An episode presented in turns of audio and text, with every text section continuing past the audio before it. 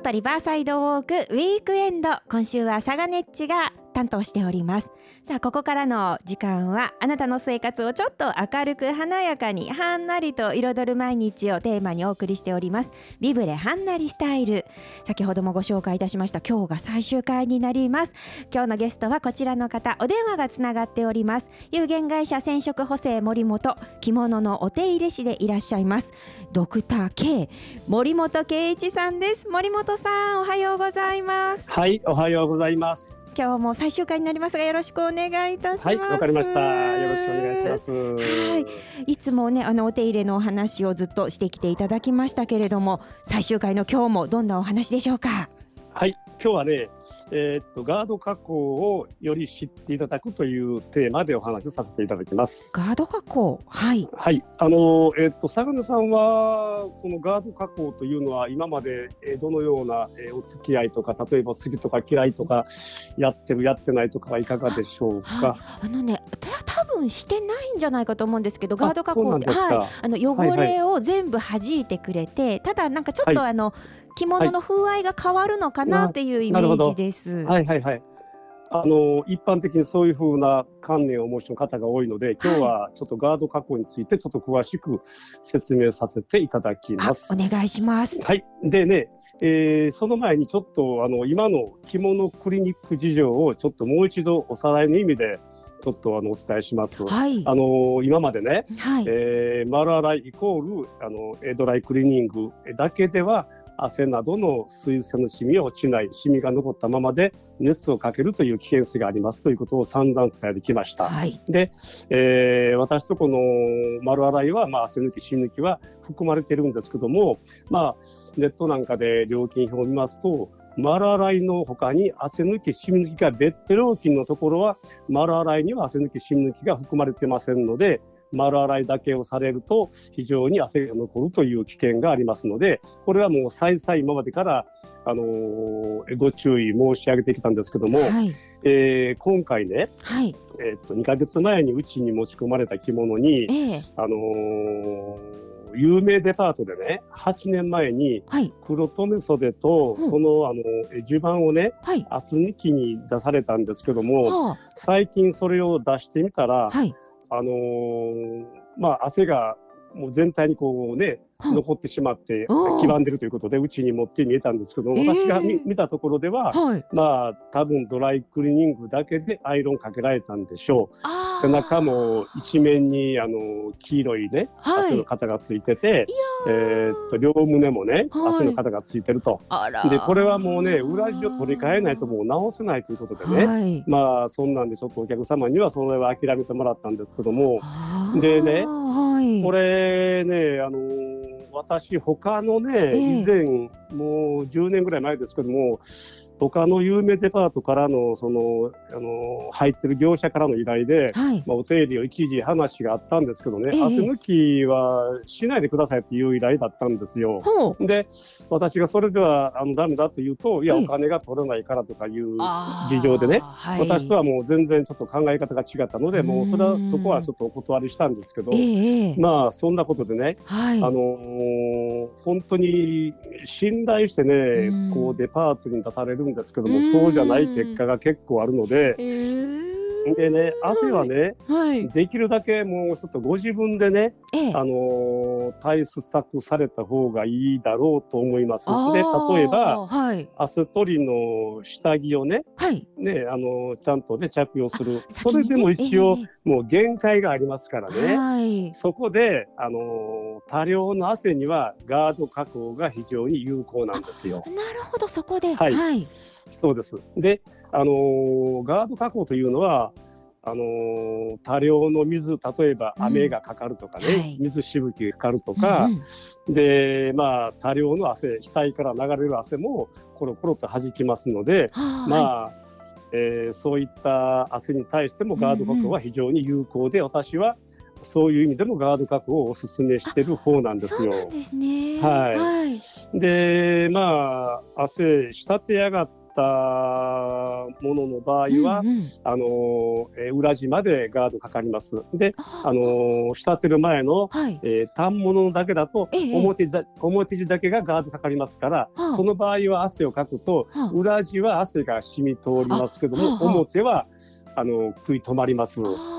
で仕立て上がってかけるとはい裏地もかかりますから、はいはい下着だけで汗は止まってしまいますだからすごい有効なんですよ。そうですね。はいはい。そうですでそれから、あのーえーっとメリットとしましては、はい。ガード加工の後からついたシミを落としやすいです。あのえー我々とこでも本当に安く上がりますしね。はい。例えば、えーご家庭でも触ることはできます。あの、それでも私、前にしあの水性のシミの落とし方を説明させてもらったように、はいはい。上から叩いて下に落とし込まずに、必ず着物の方を濡らして、うんうん上から乾いたティッシュなりはいタオルで押さえてください。うん教えていただきましたね。前はシミの部分だけを濡らしてほしいって言いましたけども、はいガード加工かかってる場合はもうあのドボッと濡らしてもらってももう全然構いませんのでもうあの大胆に、えーっとグラスに入った水を上から、あのえ指でね、はい。えー、シミの部分にこうポトッと落としてもらったら、まあ、水滴になってはいはい弾きますから。ええええ。でそれがい汚れがこう分解しだしたところで上から、えーティッシュなり乾いたタオルで押さえてもらったらほとんどがもう取れてしまいますからね。扱いがものすごい簡単ですね。大きなメリットです。はい。で、あとね、ガード加工についてね、先ほど坂根さんがおっしゃったように、うん汚れが、まあ、ガードしてくれるとか、はい上が変わるとかの話ですけどええも、えええー今は最大のメリットを申し上げました。はい。で、次は、これは期待しないでくださいという話をしていきます。なるほど。はい。まず、あのーえー油染みですね。油染み油は、あの関係なしについていきます。あ、そうですか。うん、油ははあガード加工してあっても、撥水性は高くても撥油性は低いんですよ。あだから油染みはついていきます。あ、それはあのえドライクリーニングなり。あのえベンジン洗いではい部分的に落としていかないと、えーこれはちょっとダメということででただね、はい。汗は先ほど弾くって言いましたけども、えここはちょっと大事なんですよ。はあ例えば、はい。あの手のひらから油が出てるでしょあ、はいはいはい。う。うん、あの手のひらから出た汗は手の油と一緒に着物についていきます。あ、あそうなんですね。それと首元のね、首はい。あの汗、うんうんあの。えファンデーションの油と一緒に汗もついていきます。ええはい、この場合は今申し上げましたように、えードライクリーニングなり部分的に、えーレンジで洗うなりしないと、はい。あのー油と一緒に汗は落ちませんので、はい。でまた汗が染み込むとそこはね、はい。上から水を落としたり霧を打ったりして、あのーえータオルなんかでこう吸い取っていかないと、まはいあ、汗が残るということでだから油と一緒についていくということがそこがちょっと気をつけてほしいんですよ。ではあそれと同じように、はい。あのえー食べ物の汚れも油が混ざってるのが多いですあ。だから、はいはい。えー水性のシミは弾くと言いましたけども、ええ油あの食べ物のシミは油と一緒についていきますから、えー安心しないでください。これもお手入れが必要です。そうなんですか。はいはそれから、えーっとどんどん申し上げていきます。い、お願いします。はい。湿気とか、はい。えー蒸気はガード加工してあっても関係なしに浸透していきます。え？ー、あ、はいそうなんですね。水性なのに。はい。あのーえー縮み防止にもなりません。で、あのーはい。水によ水濡れによる縮みは防げますけども、はいはいはい。えー蒸気とか湿気による縮みは防げませんので、えーこれも期待しないでください。えーそれから、はい。えーカビも、はい。あのー湿気が浸透しますから、はあ、はカビも生えます。あ。カあビは防ぐことはできません。あ。あら。えっと前回ね私カビの話の時にちょっと申し忘れたことが一つありましはて、はい。なんでしょう？あの、えー防カビ加工というのがあるんですよ。はこれは私とこだったらまあ数千円ぐらいで。できるんですけども、へーただあの防カビ加工したものとしてないもののはい同じ条件で同じあの着物の同じ条件の実験は、してませんので、ただ、はい。あのえー科学的なことでは、ええ。えー実験済みで効果は出てますのでまあ、私は信頼できると思います。なるほど。うん、それでもね、あのー前回の切りダンスと同じように、これではい。安心してしまうと良良くないということで、対策は取った上で、えよりいいってことですよね、きっとね。そうですねはい、はい。はい。えーっと、それから次続いて、はい。染め替えができないのではないだろうかという心配あ。これは、うんうんあのー温度を上げたり、浸透剤を、あの多く併用さすことによって染めは可能ですあ。できるんですね。はいで、えー通気性が悪いとかいうような話もありますけども、はい、これは水滴は通しませんけども空気は通り抜けるので、通気性はほとんど変わりませんから安心してください。あ、で。はい。最初坂田さんがおっしゃったええ風合いが損なわれるという話、はいうんうんこれはねはい。石油系溶剤なのではい。わずかにやっぱり風合いは変わりますけども、はいただ私がお伝えしたいのは、うんうんガード加工単体ならはい。ほとんど素人はわからないぐらいに変わらないです。そうなんですか。はへえ。ただはい。ただこれちょっと風合い変わったぞっていう場合がうんうんうん時々あります。それははい。ガード加工だけの責任じゃなしに、ええ。あのーえ柔軟仕上げ剤をくぐらしたものが時々あります。へえ。それはね、あのーこれ肌にするとちょっと長くなりますからもう簡単に申し上げますけども、あはい。はいあの染め上がりがうんあの硬くなった場合、あの空気柔軟空気柔軟加工という上から圧力をかけて柔らかくする方法とはい。液につけて柔らかくする方法があるんです。でこの後で申しましたはい。液につけてあの通す柔軟加工剤がはい。残ってる場合、んこの加工した場合は、はい。えーガード加工との液の複合で風合いが変わることがあります。その場合はあちょっと我々専門家でもあちょっとわかるなっていうことなんですけどもはただあ。はい。総合的に見た場合私はええこういう小さなデメリットよりもはい。後のメリットの方が大きいから私は進めてます。あ、そうなんですか。へえそれから染め替えのためにガード加工ガード加工がであのガード加工抜きができるかっていうね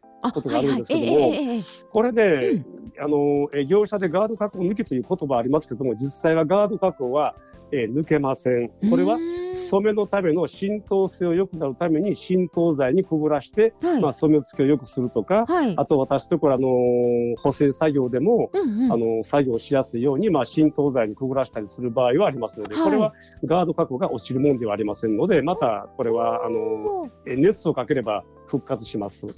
そうなんですね。へえ。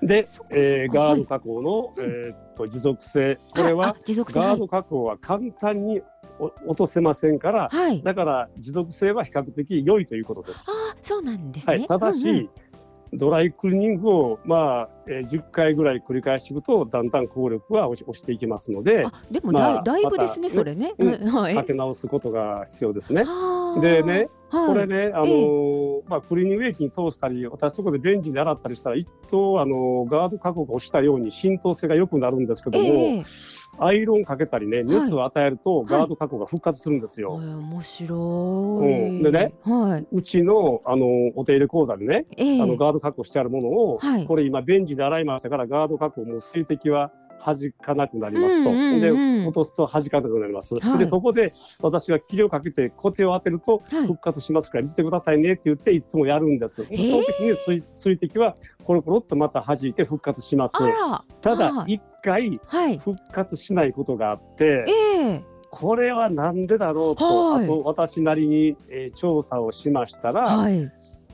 石油系溶剤ですから材料の値上がりとともに値上げをしないところは材料の質を落としているということが分かってええなので比較的そのめちゃめちゃ安い加工代とか、はい。えー今あの、えーキャンペーン中ですよとかいうことはちょっと危険なことがありますからちょっ。とご注意くださいということではいでそれからね、はい。色落ちする着物に対してガード加工すればいいかなっていう考えもあるんですけど、ええ。これはもうガード加工しても水は弾きますけどもあのえ摩擦による色落ちは防げませんのでご注意ください。ということですね。